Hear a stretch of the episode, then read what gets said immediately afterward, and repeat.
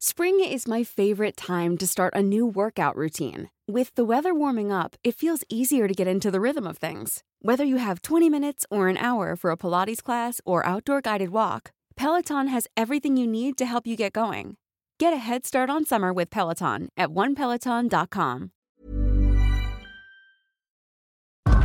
Paandali mo na tong kotse! Nakikita mo ba yung nakikita ko? Hindi natin sure kung si Daddy nga yan.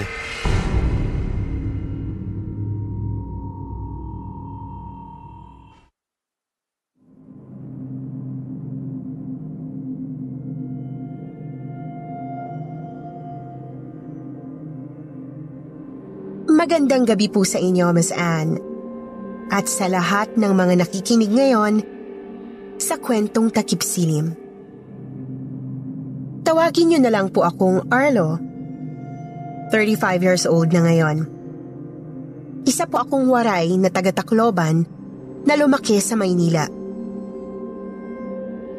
Taong 2011 nang makilala ko si Debbie sa trabaho ko noon bilang mekaniko sa isang talyer sa Quezon City. Niligawan ko siya at sinagot niya naman ako pagkatapos ng anim na buwan.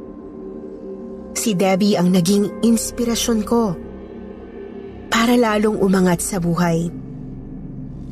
Mula sa pagiging mekaniko, nagtayo ako ng sarili kong talyer at hindi nagtagal, nagbunga agad ang paghihirap ko.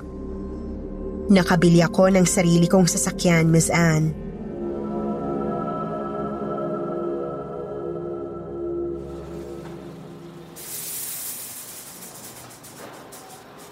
Aabot ba hanggang Bicol yung sasakyan mo? Oo naman.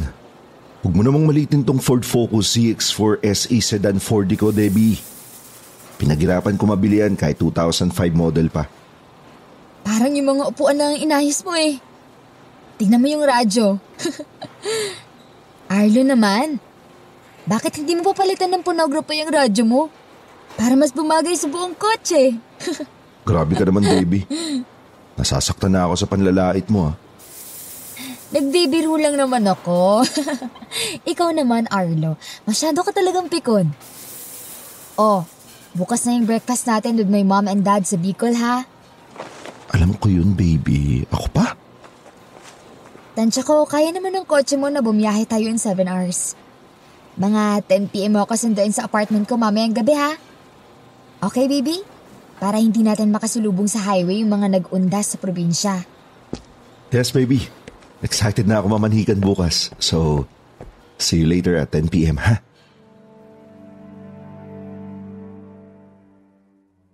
Ang plano ni Debbie, magbe-breakfast kami ng family niya sa Bicol. Excited talaga ako noon kasi plano ko na ring mamanhikan. 10pm nang sunduin ko si Debbie sa apartment niya sa Manila.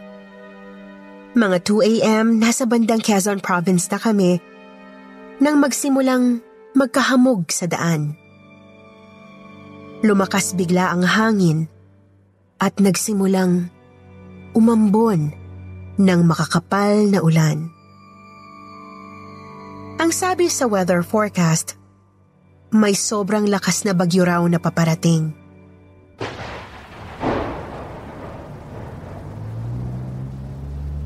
Arlo?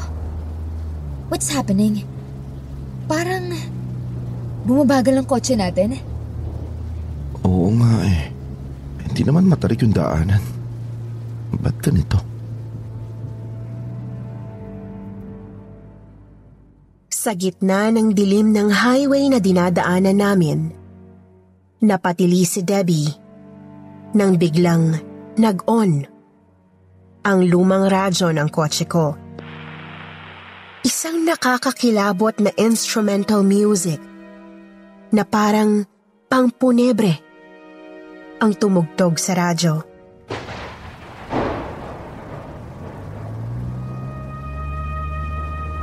Arlo, patayin mo yung radyo. Patayin mo! Naka-off na. Ayan oh, in-off ko na. Patay na? Eh, saan nagagaling punobre na tugtog?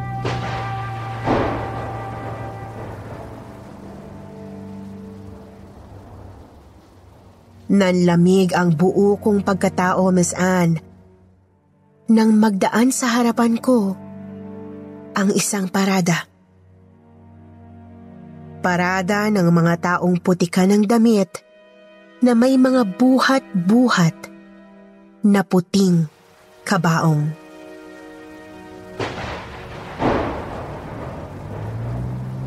Debbie, nakikita mo ba yung nakikita ko?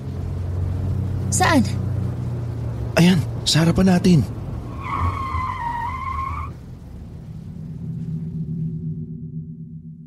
May isang itim na sasakyan ang mabilis na nag-overtake sa kotse ko, Miss Anne. Sinigawan pa ako nito nang tapatan ako sa pwesto ko.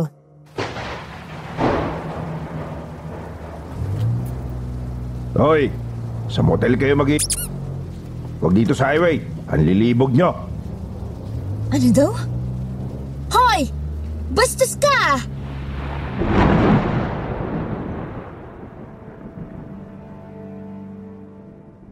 Kitang-kita ko kung paano inovertaken ng itim na kotse ang parada ng mga patay.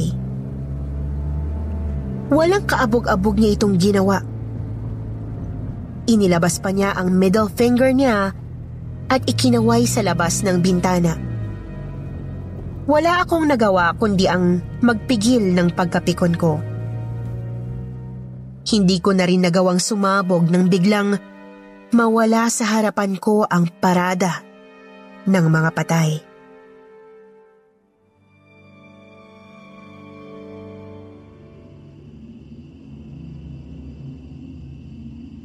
Baby, saan nagpunta yung parada sa harapan natin? Parada? Anong parada? Parada ng mga kabaong. Arlo naman eh! Stop! Tinatakot na ba ako? Ano to? Prank? Hindi baby, eh, hindi kita tinatakot. May parada ako nakita kanina lang.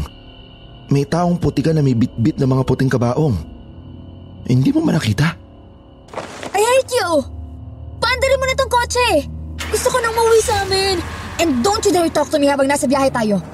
Kung ayaw mong tumalon ako sa bintana! You freak! Tinatakot mo ako!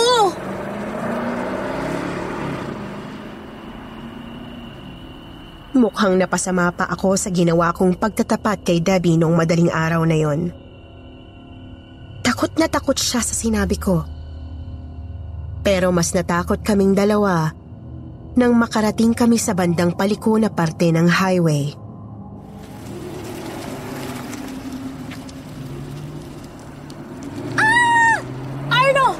Stop the car! Stop the car! Hindi ba yan yung sasakyan na ng overtake sa atin kanina lang? Oo, Debbie. Siya nga yung kupal na driver na nambastos sa atin kanina lang. Siya ba yun? Sigurado ka? Oo, siya yun. At siya rin yung maangas sa driver na nang overtake sa parada ng mga patay. Nabangga sa malaking puno sa bandang paliko ang itim na sasakyan. Patay ang driver. Sabog ang bungo. Nagpasya ako na bilisan na ang pagmamaneho papuntang Bicol para mahimasmasan si Debbie sa trauma na na-experience namin sa highway. Mga alas 7 ng umaga, nakarating din kami sa wakas sa bahay nila Debbie.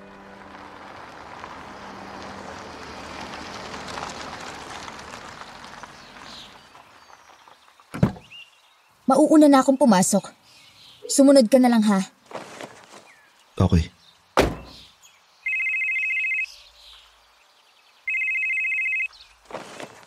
Hello? Oh, Kuya Arnold, napatawag ka. Bagyo? Oh, anong bagyo? Eh, wala namang bagyo dito sa Bicol pero malakas yung hangin. Tsaka madilim na yung langit eh. Hello? Hello, Kuya Arnold? Nang salakayin ng Typhoon Yolanda ang buong Tacloban. Buong angkan ko, sinalanta ng napakalakas na bagyo. Hindi ko sila makontakt. hindi ko sila matawagan.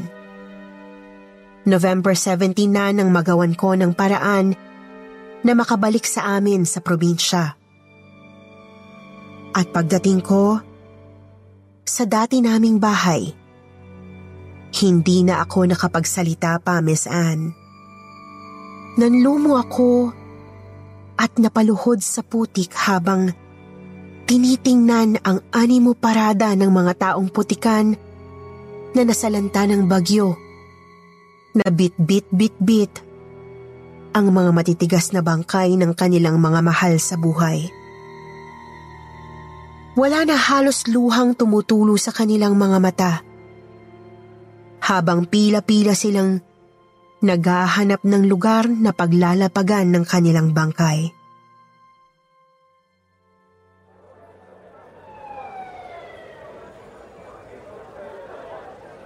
Panginoon ko, anong kahulugan ng lahat ng ito? Bakit kailangan nilang sapitin ng ganyang kalagim na pagkamatay? Tulungan po ninyo ang bayan na ito, Panginoon. Nananalangin po ako sa inyo.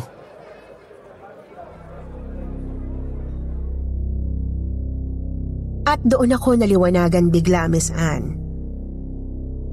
Yung parada ng kabaong na nakita ko sa highway papuntang Bicol, ang siguradong kahilingan ng mga taga-Tacloban na namatay na walang kabaong na mapaglalagyan dahil sa labis na pananalanta ng bagyong Yolanda.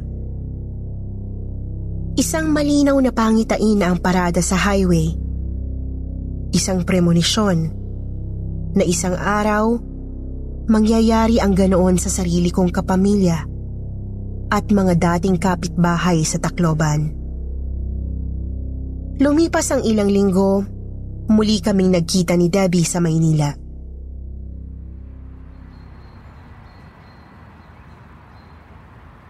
Arlo, baby, galit ka pa rin ba sa akin? Hindi. Bakit naman ako magagalit sa'yo? Sa attitude ko nang lumuwas tayo sa Bicol. Sorry talaga, baby. Natakot lang ako sa kwento mo. Hindi ko naman alam na... Okay na baby, nangyari na yung lahat. Premonition lang yun nangyari sa mga kamag-anak ko sa Tacloban. Ah, mabuti pa. Tulungan mo na lang akong ipagdasal sila. Sure. Actually, tinatanong na nila mami at daddy kung kailan ang kasal natin. Siguro after ko mapaayos ang bahay namin sa Tacloban. At pagkatapos kong mahanapan ng marangal na libingan ng mga kamag-anak ko doon. Pangako ko sa'yo, magpapakasal na tayo. Taong 2015, ikinasal kami ni Debbie sa simbahan. Taong 2016, isang malusog na baby boy ang binigay sa amin ni Lord. Si Austin. Si Austin ang siyang nagdala sa amin sa ibang parada, sa ibang bansa.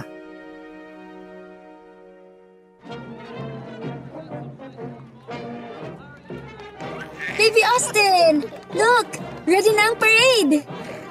Tingnan mo anak ko. Cute ni Mickey Mouse at ni Donald Duck. Iba talaga ang parade dito sa Disneyland! Yahoo! Austin! Ayan na si Cinderella, anak ko! Look! Si Snow White yan, Debbie. Oo nga! Binago na pala! Patawa talaga tong misis ko.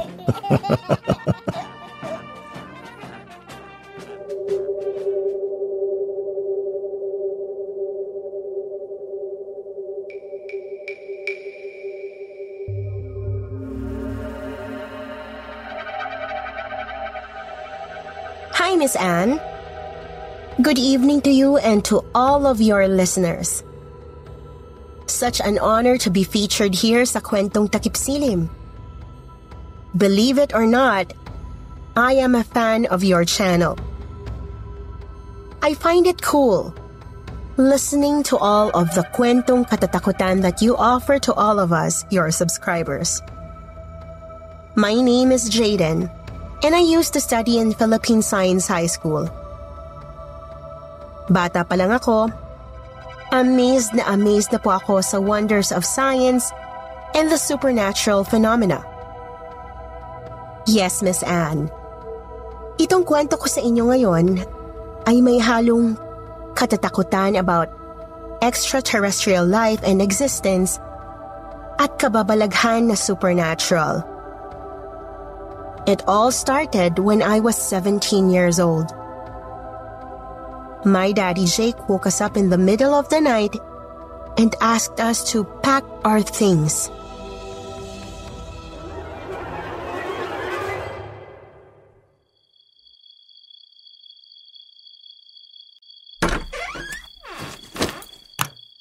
Bakit?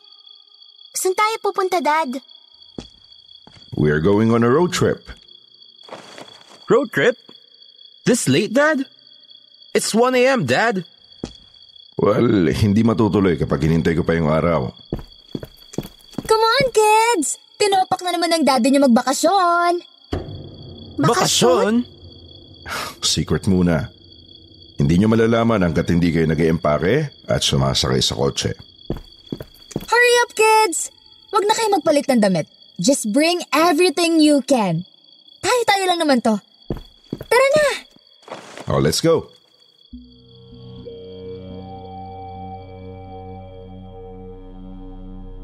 Sumakay kami sa SUV ng daddy ko going to Baguio. My dad said, nagbook daw siya ng ancestral house sa pinakamataas na part ng Baguio. He got A lot can happen in three years, like a chatbot may be your new best friend. But what won't change? Needing health insurance. United Healthcare Tri Term Medical Plans, underwritten by Golden Rule Insurance Company, offer flexible, budget friendly coverage that lasts nearly three years in some states. Learn more at uh1.com. There's never been a faster or easier way to start your weight loss journey than with PlushCare. PlushCare accepts most insurance plans and gives you online access to board-certified physicians who can prescribe FDA-approved weight loss medications like Wigovi and Zepbound for those who qualify. Take charge of your health and speak with a board-certified physician about a weight loss plan that's right for you. Get started today at plushcare.com slash weight loss. That's plushcare.com slash weight loss. plushcare.com slash weight loss. at the big house daw for a very low rate. Kaya naman, isang linggong staycation sa itaas ng bundok ang binayaran niya. It was 8.25 a.m. when we finally reached the place. It was secluded, ethereal yet inviting.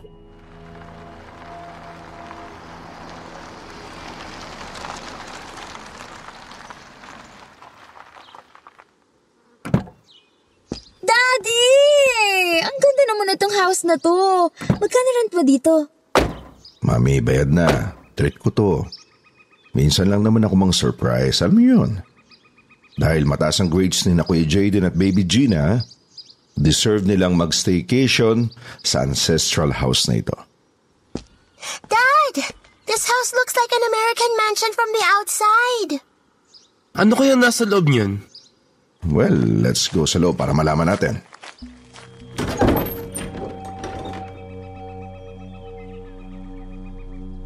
Sobrang laki ng bahay para sa aming apat, Miss Anne. Bukod sa second floor, may attic pa ito. And of course, a basement.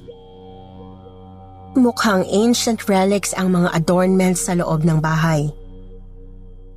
Parang each piece is an art collection.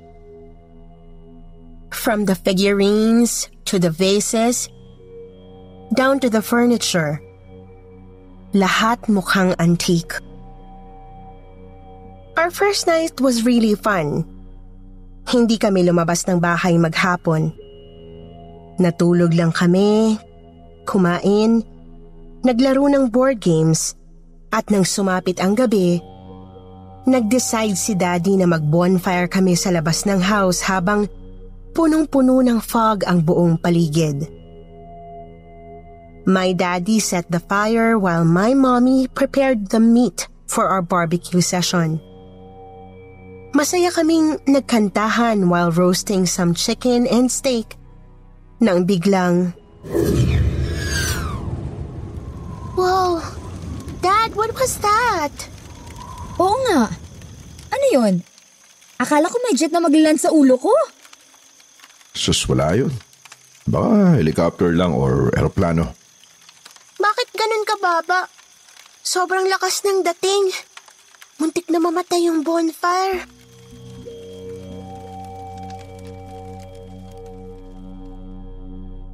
Actually, nakita ko talaga yung vehicle na lumipad sa ulunan namin. I just pretended na I didn't see it para wag silang mag-freak out agad. Pero according to what I've learned sa internet, mukhang vehicle from ibang planet yung nakita kong mabilis na lumipad sa itaas ng ulo namin.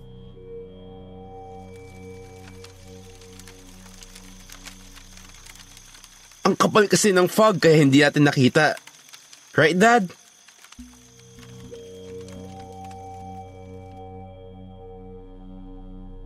Natigilan ako, Miss Anne, nang makita ko ang daddy ko na tulala na sa apoy na nasa harapan niya.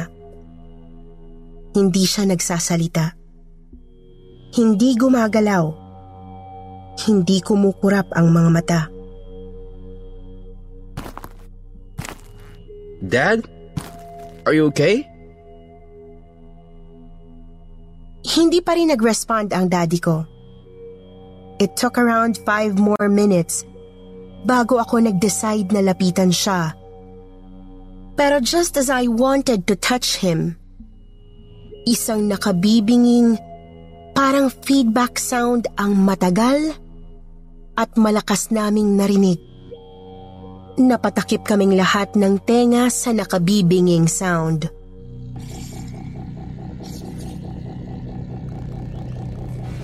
Mom! What's that sound? I don't know, Gina. Si Daddy walang reaksyon sa sound. Tulala pa rin siya sa bonfire. Doon na ako kinabahan, Miss Anne. I knew something was wrong. Lalo na when the sound stopped at sabay-sabay na namatay lahat ng ilaw sa buong ancestral house. Pati ang bonfire na nagliliyab sa apoy. Biglang namatay in a second. Mom, did you see that?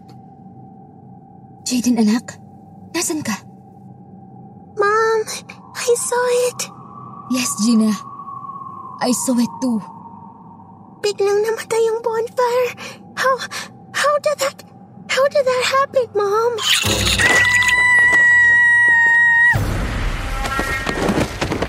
Nalaglag kami sa grass when my mom screamed so loud. Dalawang maliwanag na ilaw ang biglang sumulpot sa kung saan at lumipad-lipad sa itaas namin. Natakot kami. Hindi ko alam kung ano yung dalawang ilaw na kulay puti na mas malaki lang ng konti sa ilaw ng flashlight. Go inside! Get inside, mga anak! Mom, si Dad! Nasaan si Dad? Dad!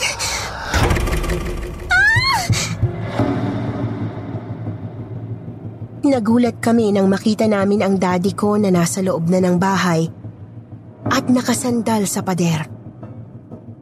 Hindi talaga yon ang ikinatili ng sister kong si Gina. Napatili siya when she saw na nakalevitate si daddy sa floor. Mga three feet from the ground. At napaka-creepy ng mga mata ni daddy.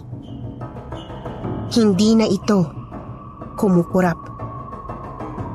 Mukha na siyang ventriloquist doll. Jake? Mahal? Jake, anong nangyayari sa'yo? Mom! Huwag mo hawakan si Dad! Wag! Bakit naman anak? Hindi natin sure kung si Daddy nga yan. What? Nang hilakbot kami at napasigaw habang sama-samang nagyakapan near the window. When we heard our daddy Jake shouting from the outside. May! May! Jaden! Gina! Buksan nyo nga itong pinto! Bakit nyo ako iniwan dito sa labas ng bahay? Mga anak! Buksan nyo ang pinto! Mami! Mami! What are you doing? Ang lamig-lamig dito! Let me in, Mami!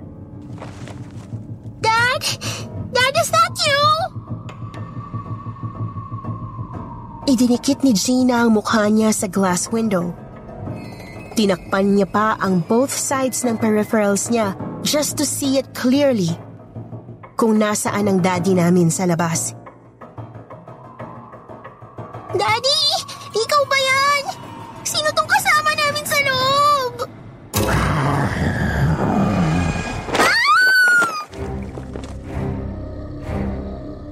May isang habaan na kulay puting ulo ang biglang tumapat sa mukha ni Gina sa glass window. Madilim noon sa buong paligid pero alam ko na hindi yon ang daddy namin. Mukhang alien ang nakita kong sumilip sa bintana. Kakaiba ang sound nito, Miss Anne. Mahirap ipaliwanag pero kakaiba ang takot na naramdaman namin when we saw the creature in the dark. Kuya! There's someone outside the window! Huwag kang lalapit, anak.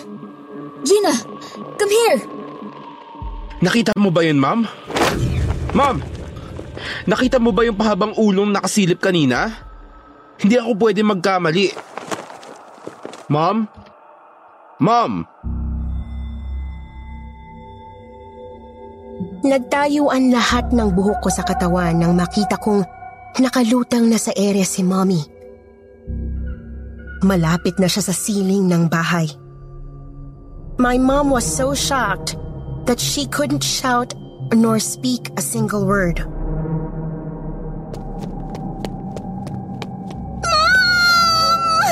Oh my God! Mom!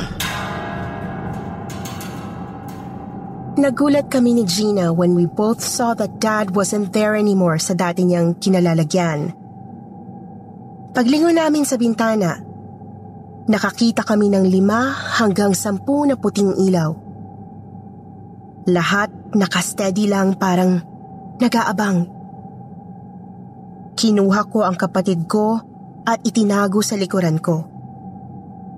Nakalutang pa rin si Mommy sa ere.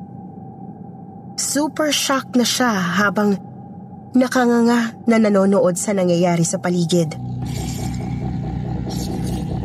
What do you want?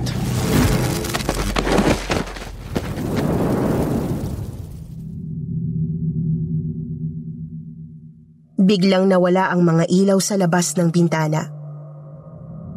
Si Daddy na ang nakita namin ni Gina na nakasilip sa glass window nang magbukas ulit ang mga ilaw including the bonfire outside.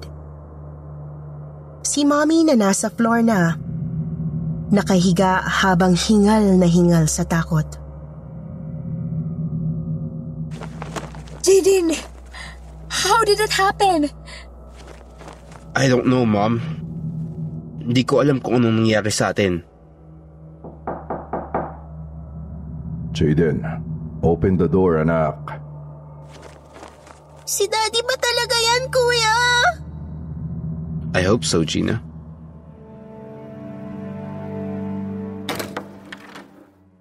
Binuksan ko ang pinto at nagulat ako when I saw my dad's face clearly. May mga maliliit siyang black lines na parang tattoo na ayaw nang matanggal sa forehead niya kung saan ito nakapinta. Paano nagkaroon ng tattoo bigla sa noo ang daddy ko?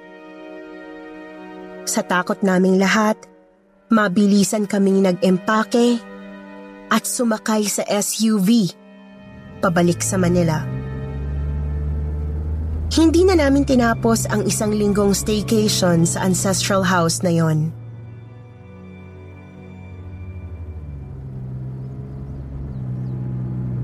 Dad, Mom, do you believe in aliens? Aliens from outer space? Mga 80? You mean extraterrestrial creatures? Why ask, kuya? Kasi, I think we were almost abducted kanina. Well, let's forget about what happened muna, Jaden. We'll try to sort things out kapag nakatulog na tayo. Matulog na muna kayo mga anak. Matagal pa ang biyahe.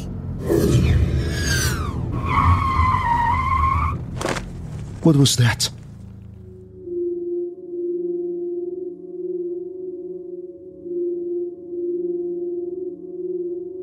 At dito na po nagwawakas ang kwento ko, Ms. Anne. I really believe we were almost abducted by aliens.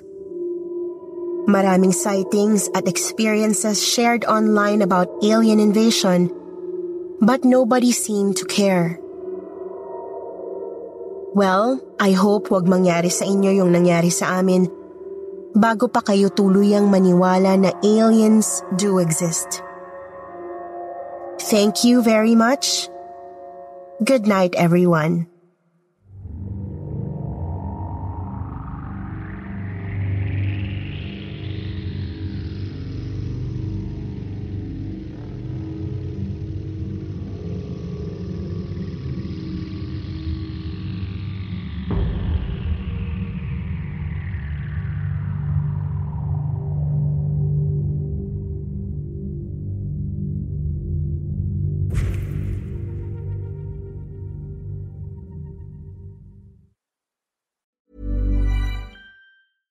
Selling a little or a lot?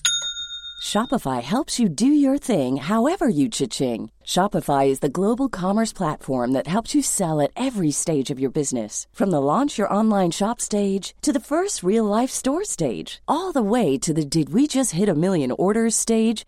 Shopify is there to help you grow. Shopify helps you turn browsers into buyers with the internet's best converting checkout.